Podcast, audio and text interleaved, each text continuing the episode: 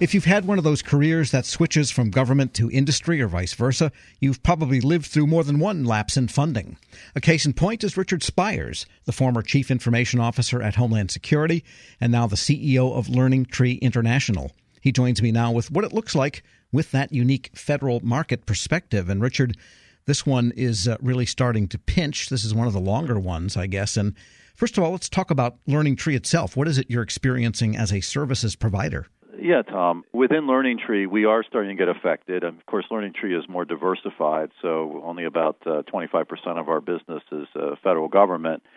But uh, that being said, um, you know, we do serve uh, quite a few uh, government agencies, and of course, those that have been affected by the shutdown.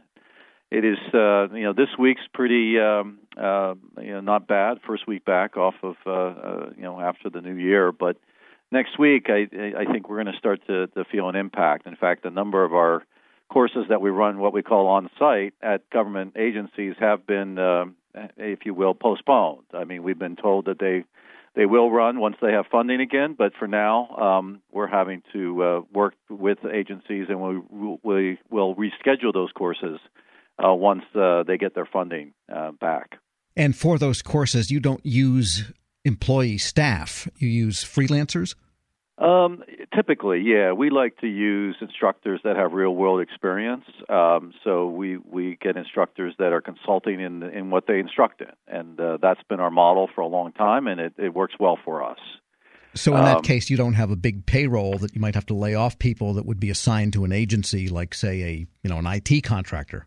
Right. In fact, uh, yeah, and, and, and talking to some of my colleagues in some of the more service-oriented industries like you're referring to, um, professional services firms or, or you know systems integrators, you know, I, I've heard of a couple that are, are beginning to furlough people. Um, you know, as you say, if they're working, let's say, one hundred percent for the State Department, um, you know, some companies have made the decision they just need to furlough those people uh, for their, you know, uh, just because of their financials. So that is definitely beginning to happen across the industry.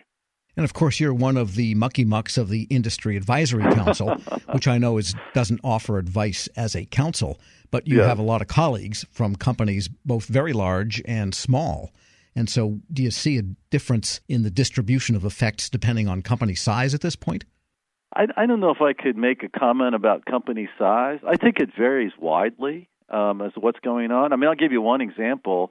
One of our clients, who is a, a large systems integrator, um, they're actually looking to, in this situation, um, rather than furlough people, they're going to actually send some of their uh, individuals to some of our public courses in the next couple of weeks.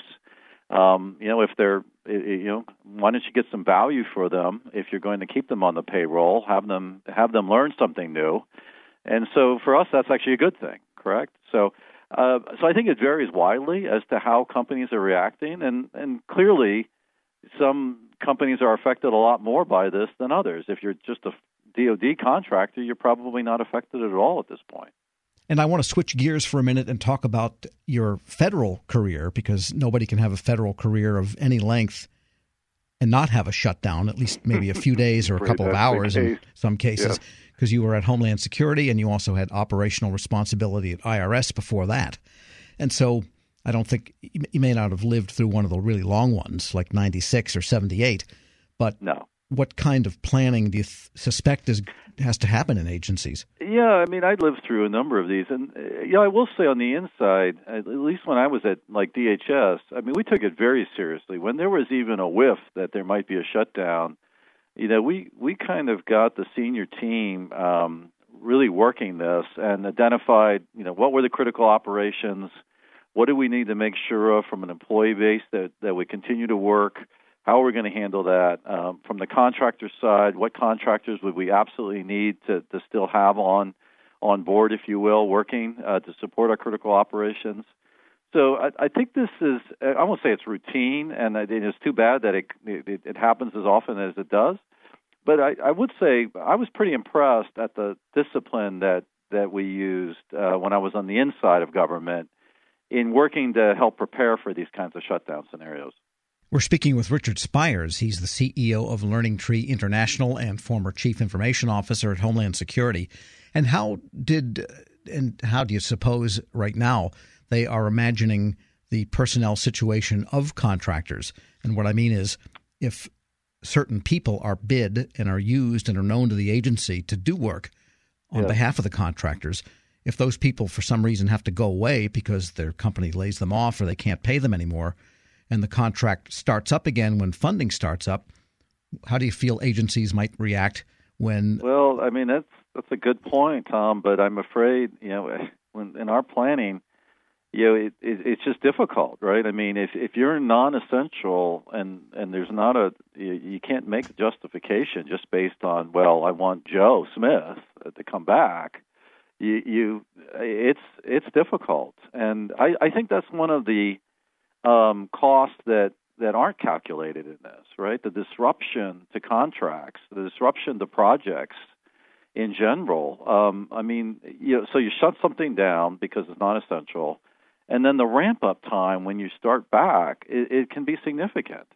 And uh, these things are not factored in. I, I think that's the that's one of the real downsides of this, um, is that it really does hurt governments in many ways, that well beyond the, quote, im- initial financial impact. Yeah, I was going to follow up on that one, too, because you mentioned that there's a lot of planning and seriousness of purpose that goes in to anticipated lapses in funding. But the government is like a Ferris wheel.